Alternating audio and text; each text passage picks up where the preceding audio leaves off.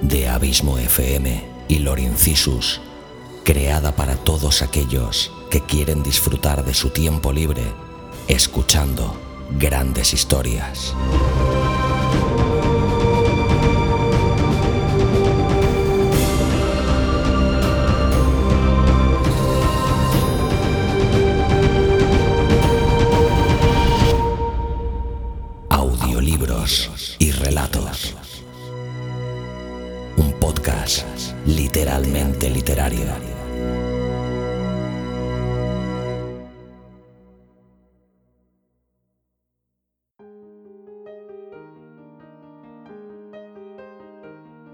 Hola amigos, bienvenidos a Audiolibros y Relatos, un podcast que como ya dijo en el anterior programa mi compañero Xavi Villanueva, no necesita mucha explicación su temática. Pero por si hubiera alguien a quien no le quedara claro, es un podcast en el que hablamos de audiolibros y relatos. Pero creo que quizás lo primero es presentarme. Soy Luis Carballés, más conocido como Lord Incisus, creador de lordincisus.com. Este programa es el primero que hago en este proyecto que junto a Xavi producimos para llevarte la mejor literatura a tus oídos. Porque te mereces disfrutar de tu tiempo escuchando grandes historias. Para el programa de hoy he elegido un relato de Jack London. Jack London fue un escritor norteamericano que bien podría decirse se hizo a sí mismo. Huérfano de padre, se autoeducó frecuentando la Biblioteca de San Francisco, donde leyó decenas de libros. Ya siendo adulto, trabajó en empleos realmente duros, como la central eléctrica del ferrocarril o como empleado en un molino de yute, pero ante todo era un aventurero, hecho que demuestra su marcha a Alaska en busca de oro durante la fiebre del oro norteamericana, e incluso fue detenido por vagabundo. Todos estos hechos marcaron su vida y decidió que quería ser escritor, porque pensó que no quería volver a pasar penurias y de hecho, algunas de las novelas más importantes de las que escribió están basadas en aventuras vividas por él de tal manera que en alguno de sus relatos se cree que el personaje se basa en él mismo. Algunas de esas novelas son Colmillo Blanco, por ejemplo, que como muchos de vosotros recordaréis, fue llevada al cine en 1991 y protagonizada por un jovencísimo Ethan Hawke. La llamada de la selva es otra de esas novelas escrita por Jack London y que ha conseguido el título de clásico de la literatura de aventuras. El relato que he escogido se titula Un millar de muertes. En este relato, el protagonista es un aventurero lobo de mar que estando a punto de morir en el mar después de desertar de un pesquero, es rescatado por un acaudalado señor amante de la ciencia. Antes de dejaros con el relato, os invito a que, si os gusta la historia, la comentéis y la compartáis en vuestras redes sociales. Y si crees que nuestro proyecto es interesante, déjanos un tweet dándonos tu opinión con el hashtag audiolibros y relatos para seguirnos y comentarnos sugerencias, peticiones, audiocomentarios o lo que estiméis, lo podéis hacer a través de Facebook en Abismo FM y también en Lord Incisus. Y en Twitter, arroba Abismo FM y arroba Lord Incisus respectivamente. También lo podéis hacer a través de un correo electrónico audiolibros y relatos 45 gmail.com. Amigos, os dejo con Un millar de muertes de Jack London. En Target, la salud de todos es nuestra máxima prioridad. Por eso requerimos que todos usen mascarilla o alguna otra cubierta en el rostro, además de dar mascarillas y guantes para proteger a nuestro equipo. Todos los días limpiamos las tiendas a profundidad, también los carritos y canastas después de cada uso. Recuerda que cuentas con nuestros servicios de compra fácil, sin contacto, como Drive Up y entrega el mismo día. Creemos en estar siempre cuidándote. Siempre lo haremos. Conoce más en target.com diagonal a Bullseye View.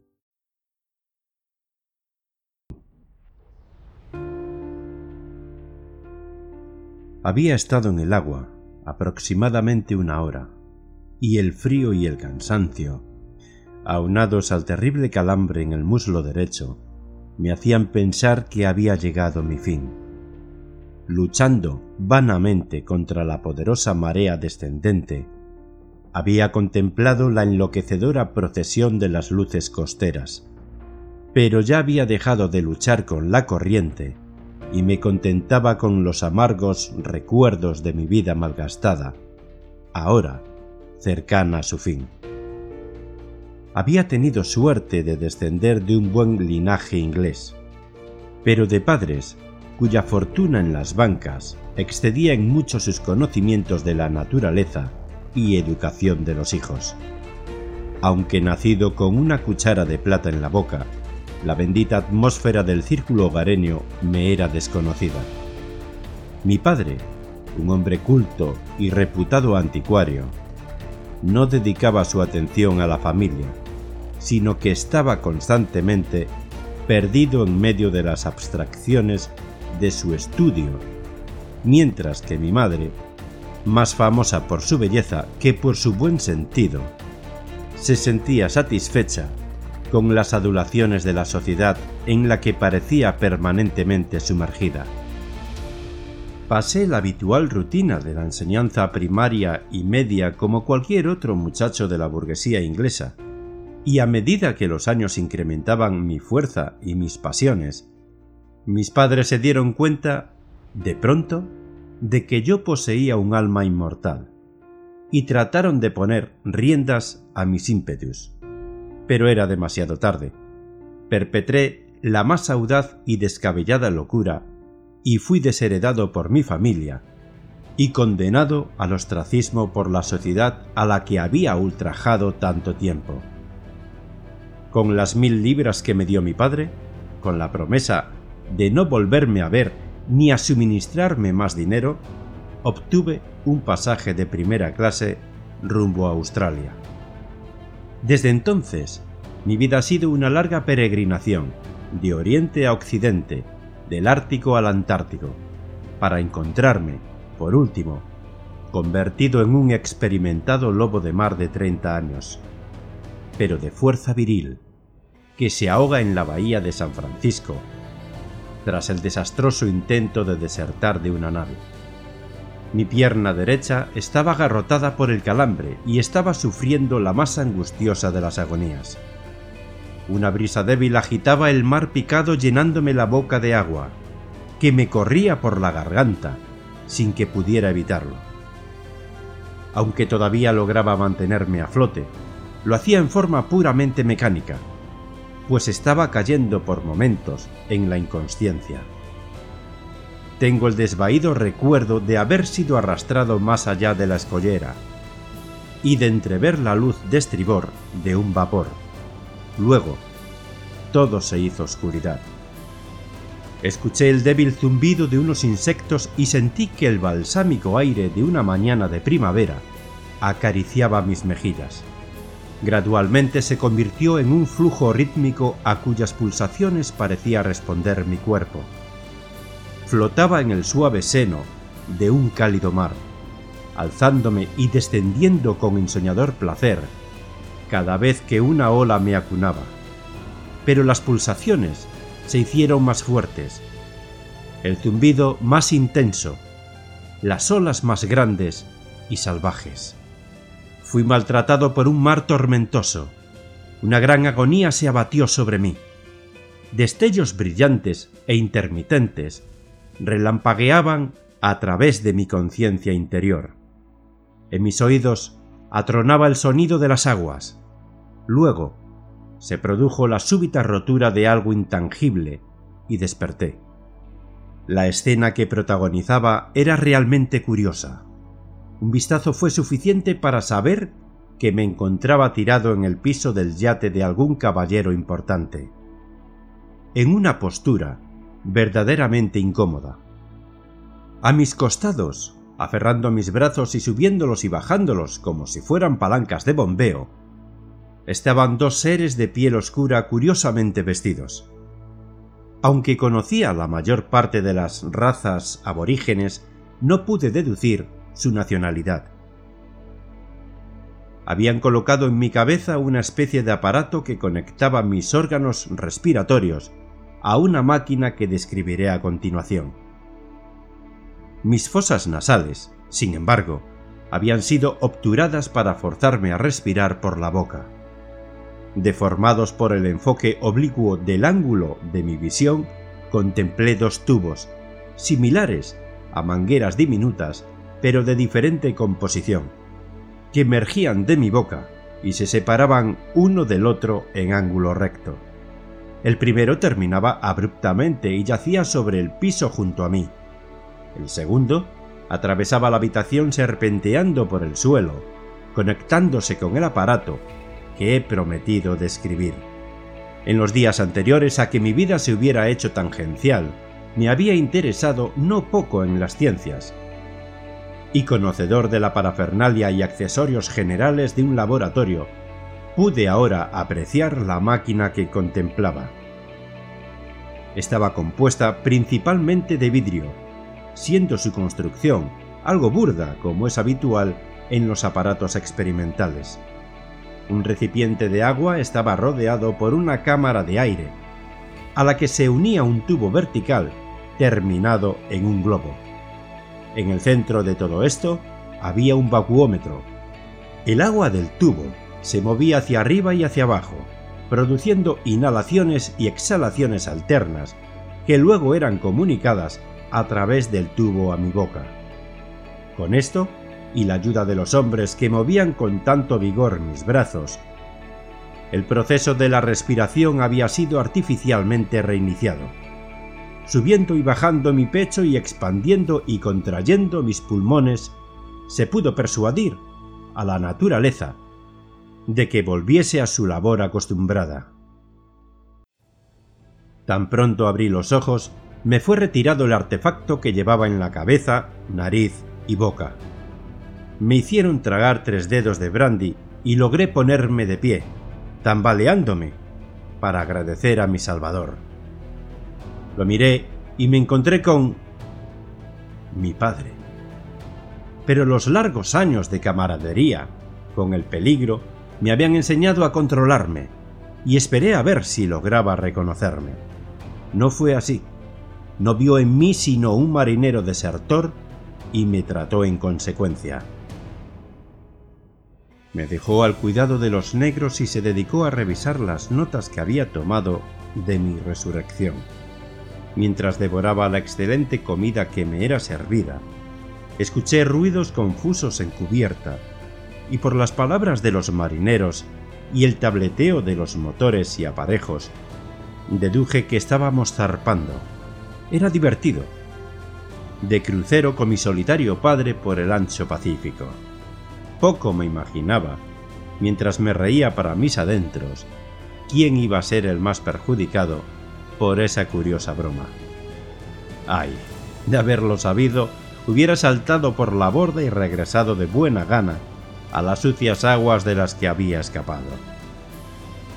No se me permitió salir a cubierta hasta que hubimos dejado atrás los farallones y la última lancha del práctico.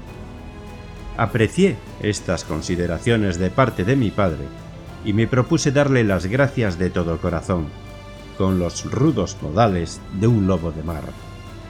No podía sospechar que tenía sus propias razones para mantener oculta mi presencia para todos, excepto para su tripulación. Me habló brevemente de mi rescate por los marineros, asegurándome que el favor me lo debía él a mí, ya que mi aparición había sido realmente oportuna. Había construido el aparato para experimentar algunas teorías concernientes a ciertos fenómenos biológicos y había estado esperando una oportunidad para utilizarlo. Usted ha probado su funcionamiento sin lugar a dudas, dijo, y luego agregó, con un suspiro, pero solo en el reducido campo de la asfixia. Pero, para no alargar mi relato, diré que me ofreció un adelanto de dos libras sobre mi futuro jornal por navegar con él, lo cual me pareció excelente, ya que realmente no me necesitaba. Al contrario de lo que esperaba, no tuve que unirme al grupo de marineros en proa, sino que me fue asignado un confortable camarote, y se me designó un lugar en la mesa del capitán. Él se había dado cuenta de que yo no era un marinero común, y resolví aprovechar la oportunidad para recobrar su afecto.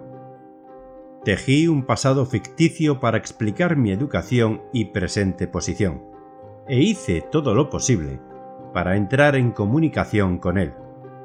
No tardé mucho en revelar una predilección por la investigación científica, ni él en apreciar mi aptitud. Me convertí en su ayudante, con el correspondiente aumento de mi salario, y a poco comenzó a hacerme confidencias y a exponer sus teorías. Me sentí tan entusiasmado como él. Los días volaron con rapidez, pues me hallaba profundamente interesado en los nuevos estudios, pasando las horas de vigilia en su bien provista biblioteca, o escuchando sus planes y ayudándolo en el trabajo de laboratorio pero nos vimos obligados a diferir algunos experimentos atrayentes por no ser una nave bamboleante el lugar adecuado para trabajos delicados y cuidadosos. Sin embargo, me prometió muchas horas agradables en el magnífico laboratorio hacia el que nos dirigíamos. Había tomado posesión de una isla no señalada en mapas de los mares del sur, según me dijo, y la había convertido en un paraíso científico. No llevábamos mucho tiempo en la isla cuando descubrí la horrible red en la que había sido atrapado. Pero antes de que describa los extraños sucesos que acaecieron, debo delinear brevemente las causas que culminaron en una experiencia tan asombrosa como jamás sufrió hombre alguno. En sus últimos años, mi padre había abandonado los mohosos encantos del anticuario y había sucumbido a los más fascinantes que se designan bajo la denominación genérica de biología. Como había sido cuidadosamente instruido en los fundamentos durante su juventud, exploró rápidamente todas las ramas superiores hasta donde había llegado el mundo científico, hasta encontrarse en la Tierra Virgen de lo desconocido. Era su intención el adelantarse en este territorio inexplorado y en ese mundo de sus investigaciones fue cuando el azar nos reunió. Dotado de un buen cerebro, aunque no esté bien que yo mismo lo diga, me sumergí en sus especulaciones y métodos de razonamiento, volviéndome casi tan loco como él. Pero no debería decir esto. Los maravillosos resultados que obtuvimos más tarde señalan a las claras su lucidez. Tan solo puedo decir que era el ser de más anormal crueldad y sangre fría que jamás hubiera visto. Después de haber penetrado los misterios duales de la fisiología y la psicología, sus razonamientos lo habían llevado al límite de un gran campo, y para explorarlo mejor, debió iniciar estudios en química orgánica superior, patología, toxicología y otras ciencias y subciencias relacionadas secundariamente con sus hipótesis especulativas. Comenzando con la proposición de que la causa directa del cese de vitalidad temporal o permanente era la coagulación de ciertos elementos y compuestos del protoplasma. Había aislado y sometido a múltiples experimentos a dichas sustancias dado que el cese temporario de vitalidad en un organismo ocasionaba el coma y el cese permanente de la muerte, supuso que mediante métodos artificiales, esta coagulación del protoplasma podía ser retrasada o evitada y hasta combatida en casos extremos de solidificación. O sea que, olvidándonos del lenguaje técnico, afirmaba que la muerte, cuando no era violenta y en ella resultaba dañado alguno de los órganos, era simplemente vitalidad suspendida, y que, en tales ocasiones, podía inducirse a la vida a reiniciar sus funciones mediante métodos adecuados. Esta era, pues, su idea. Descubrir el método de renovar la vitalidad de una estructura y probar esta posibilidad práctica por medio de la experimentación de la que aparentemente ha huido la vida. Desde luego, se daba cuenta de la inutilidad del intento luego del inicio de la descomposición. Necesitaba organismos que tan solo el instante, la hora o el día anterior hubiesen estado rebosantes de vida. Conmigo, de forma algo primaria, había comprobado su teoría. Cuando me habían recogido de las aguas de la bahía de San Francisco, estaba realmente muerto, ahogado. Pero la chispa vital había sido vuelta a encender por medio de sus aparatos aeroterapéuticos como los llamaba él. Vayamos ahora a sus oscuros propósitos con respecto a mi persona. Primero me mostró de qué forma me hallaba completamente en su poder había enviado lejos el yate por el término de un año, reteniendo tan solo a los dos negros. Luego me hizo una exposición exhaustiva de su teoría y esbozó, a grandes rasgos, el método de prueba que había decidido adoptar, concluyendo con el repentino anuncio de que yo iba a ser su cobayo. Me había enfrentado a la muerte y arriesgado sin temer las consecuencias en muchas aventuras desesperadas, pero nunca en una de esa naturaleza. Puedo jurar que no soy ningún cobarde, y no obstante, esta proposición de viajar a uno y otro lado de la frontera de la muerte me produjo un terror pánico. Pedí que me concediera algún tiempo, a lo que él accedió, asegurándome también que tenía un solo camino, el de la sumisión. La huida de la isla estaba fuera de toda cuestión. La huida, mediante el suicidio, no era nada divertida, pero quizás era realmente preferible a lo que luego iba a sufrir. Mi única esperanza era destruir a mis raptores. Pero esta última posibilidad fue eliminada por las precauciones tomadas por mi padre. Estaba sujeto a una vigilancia constante, incluso durante el sueño, por uno u otro de los negros. Luego de suplicar en vano, descubrí y probé que era su hijo. Era mi última carta, y había puesto todas mis esperanzas en ella, pero fue inexorable. No era un padre sino una máquina científica. Aún me pregunto, ¿cómo fue que se casó con mi madre y me engendró? pues no había en su personalidad la más mínima porción de sentimiento. La razón lo era todo para él, y no podía comprender esas nimiedades como el amor o la pena por los otros, excepto como fútiles debilidades que debían ser extirpadas. Así que me informó que si en un principio me había dado la vida, era el más indicado ahora para quitármela. No obstante lo cual, me dijo que no era ese su deseo, que solamente deseaba tomarla prestada de vez en cuando, prometiéndome devolverla puntualmente en el momento señalado. Desde luego que uno se encuentra siempre expuesto a una serie de calamidades, pero no me queda otra solución que arriesgarme, tal como sucede con todas las empresas humanas. Para asegurar su éxito, deseaba que me hallase en excelente condición física, así que me sometió a dieta y a entrenamiento como si fuera un gran atleta antes de una prueba decisiva. ¿Qué podía hacer yo? Si tenía que correr el riesgo, lo mejor era hacerlo con la mejor preparación posible.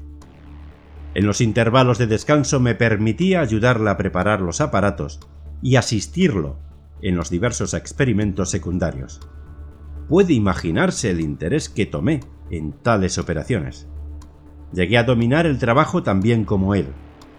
Y a menudo tuve el placer de ver cómo eran puestas en práctica algunas de mis sugerencias o alteraciones. Después de alguno de esos resultados, sentía una amarga satisfacción, consciente de estar preparando mi propio funeral. Comenzó a realizar una serie de experimentos en toxicología. Cuando todo estuvo listo, fui muerto por una fuerte dosis de estricnina y convertido en cadáver alrededor de 20 horas. Durante este periodo, mi cuerpo estuvo muerto, absolutamente muerto. Toda respiración y circulación habían cesado. Pero lo más terrible fue que, mientras tenía lugar la coagulación protoplasmática, retuve la conciencia y pude así estudiarla en todos sus macabros detalles. El aparato destinado a devolverme la vida era una cámara hermética dispuesta para recibir mi cuerpo. El mecanismo era simple, algunas válvulas, un cilindro con pistón y un motor eléctrico. Cuando estaba funcionando, la atmósfera interior era rarificada y comprimida alternativamente, comunicando a mis pulmones una respiración artificial sin la utilización de los tubos previamente usados. Aunque mi cuerpo estaba inerte, y acaso en las primeras etapas de la descomposición, tenía conciencia de todo lo que sucedía. Supe cuándo me colocaron en la cámara, y aunque mis sentidos estaban en reposo, Sentí los pinchazos de las agujas hipodérmicas que me inyectaban un compuesto que debía reaccionar contra el proceso coagulatorio. Entonces fue cerrada la cámara y puesta en marcha la máquina. Mi ansiedad era terrible, pero la circulación fue restaurada. Los diferentes órganos comenzaron a ejecutar sus tareas respectivas, y al cabo de una hora estaba devorando una abundante cena. No puede decirse que participase en esta serie de experiencias ni en las subsiguientes con muy buen ánimo. Pero tras dos tentativas de huida fallidas, comencé a tomar el asunto con cierto interés. Además, estaba empezando a acostumbrarme. Mi padre estaba fuera de sí por la alegría de su éxito, y al ir transcurriendo los meses, sus especulaciones fueron haciéndose cada vez más extremas.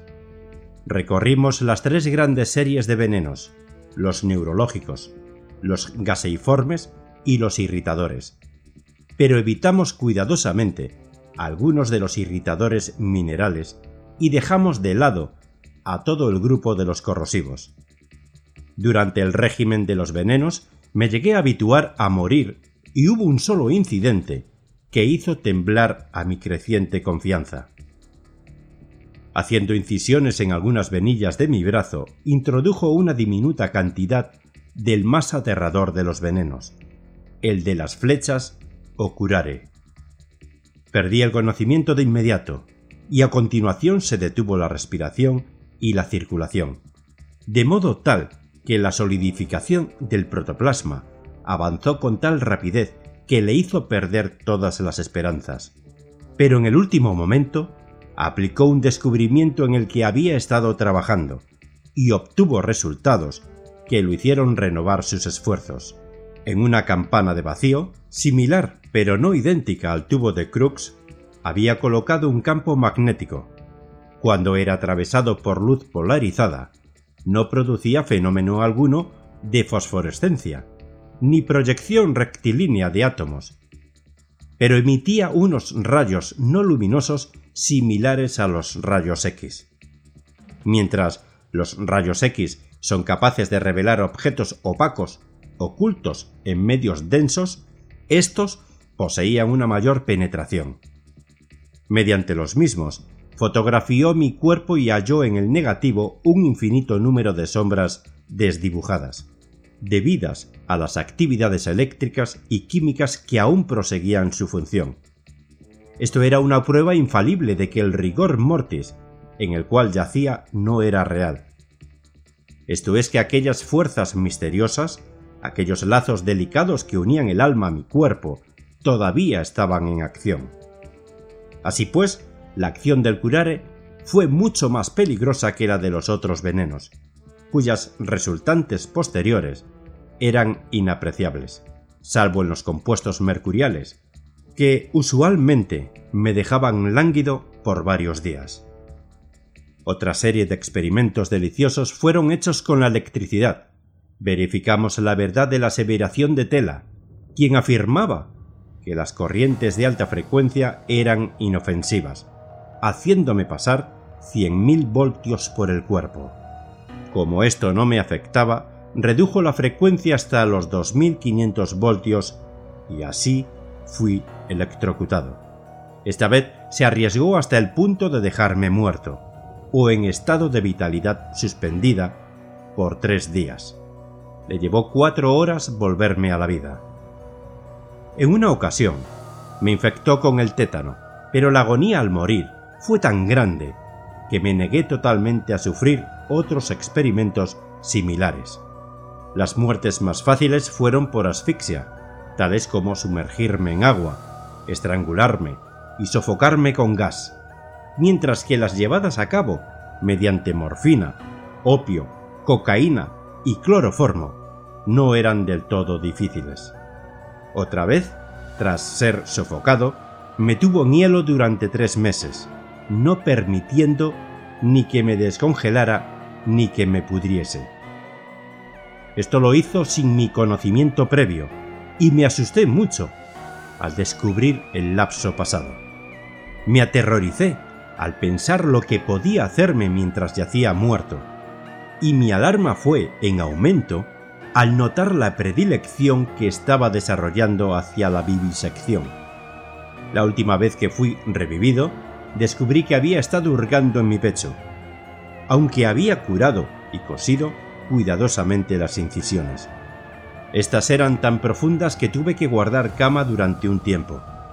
Fue durante esa convalecencia que elaboré el plan mediante el cual finalmente escapé.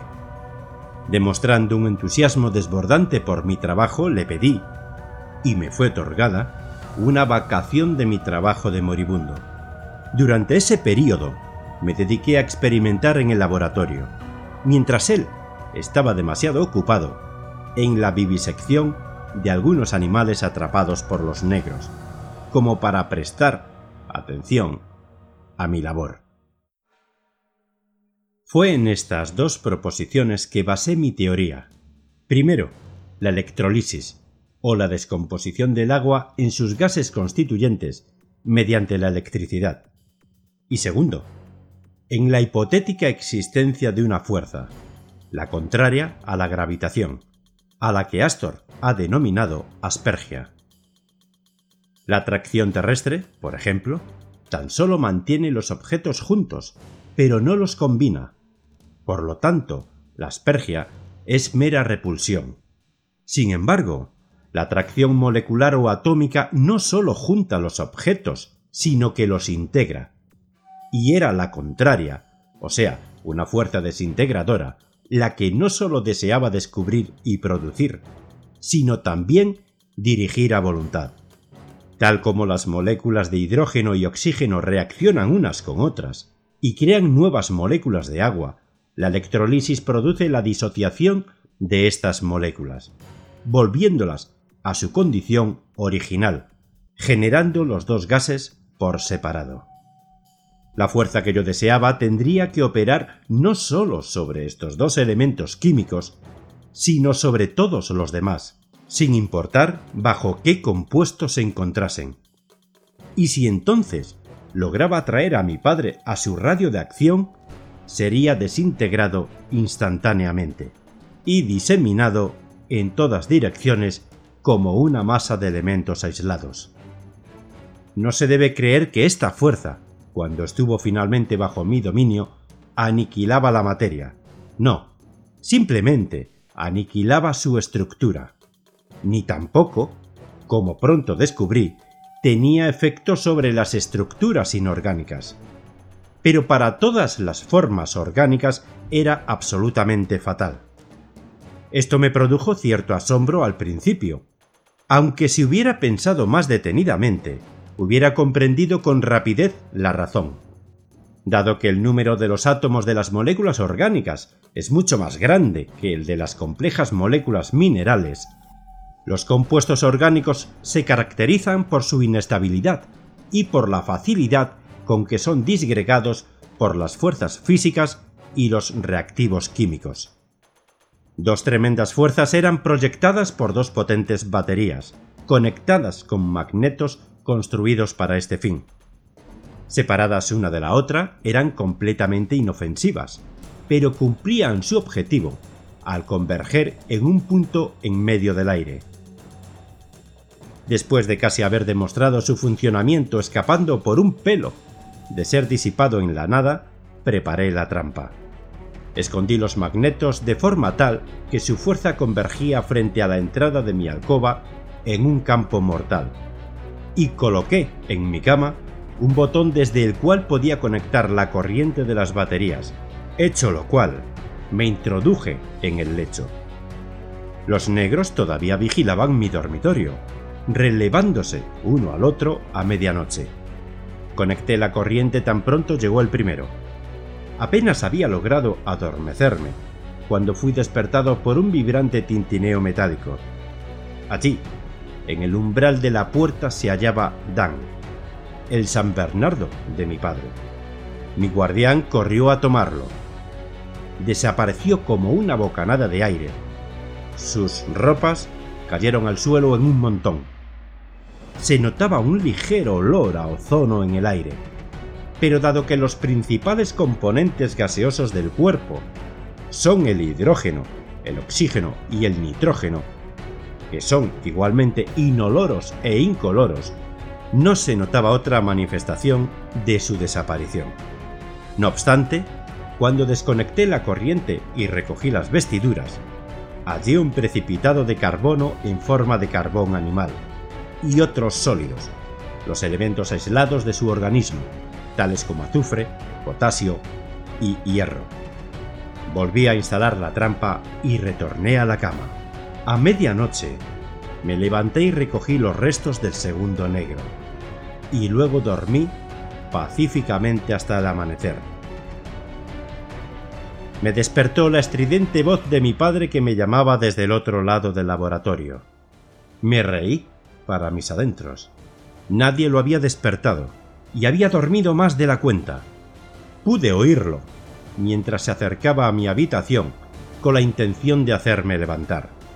Por lo tanto, me senté en la cama para observar mejor su eliminación, o mejor debería decir, su apoteosis. Se detuvo un momento en el umbral y luego dio el paso fatal. ¡Uf! Fue como el viento soplando entre los pinos desapareció. Sus ropas cayeron en un fantástico montón sobre el suelo. Además del ozono, noté un débil olor a ajo producido por el fósforo. Algunos sólidos elementales yacían entre sus vestimentas. Eso era todo. El ancho mundo se abría ante mí. Mis carceleros ya no existían.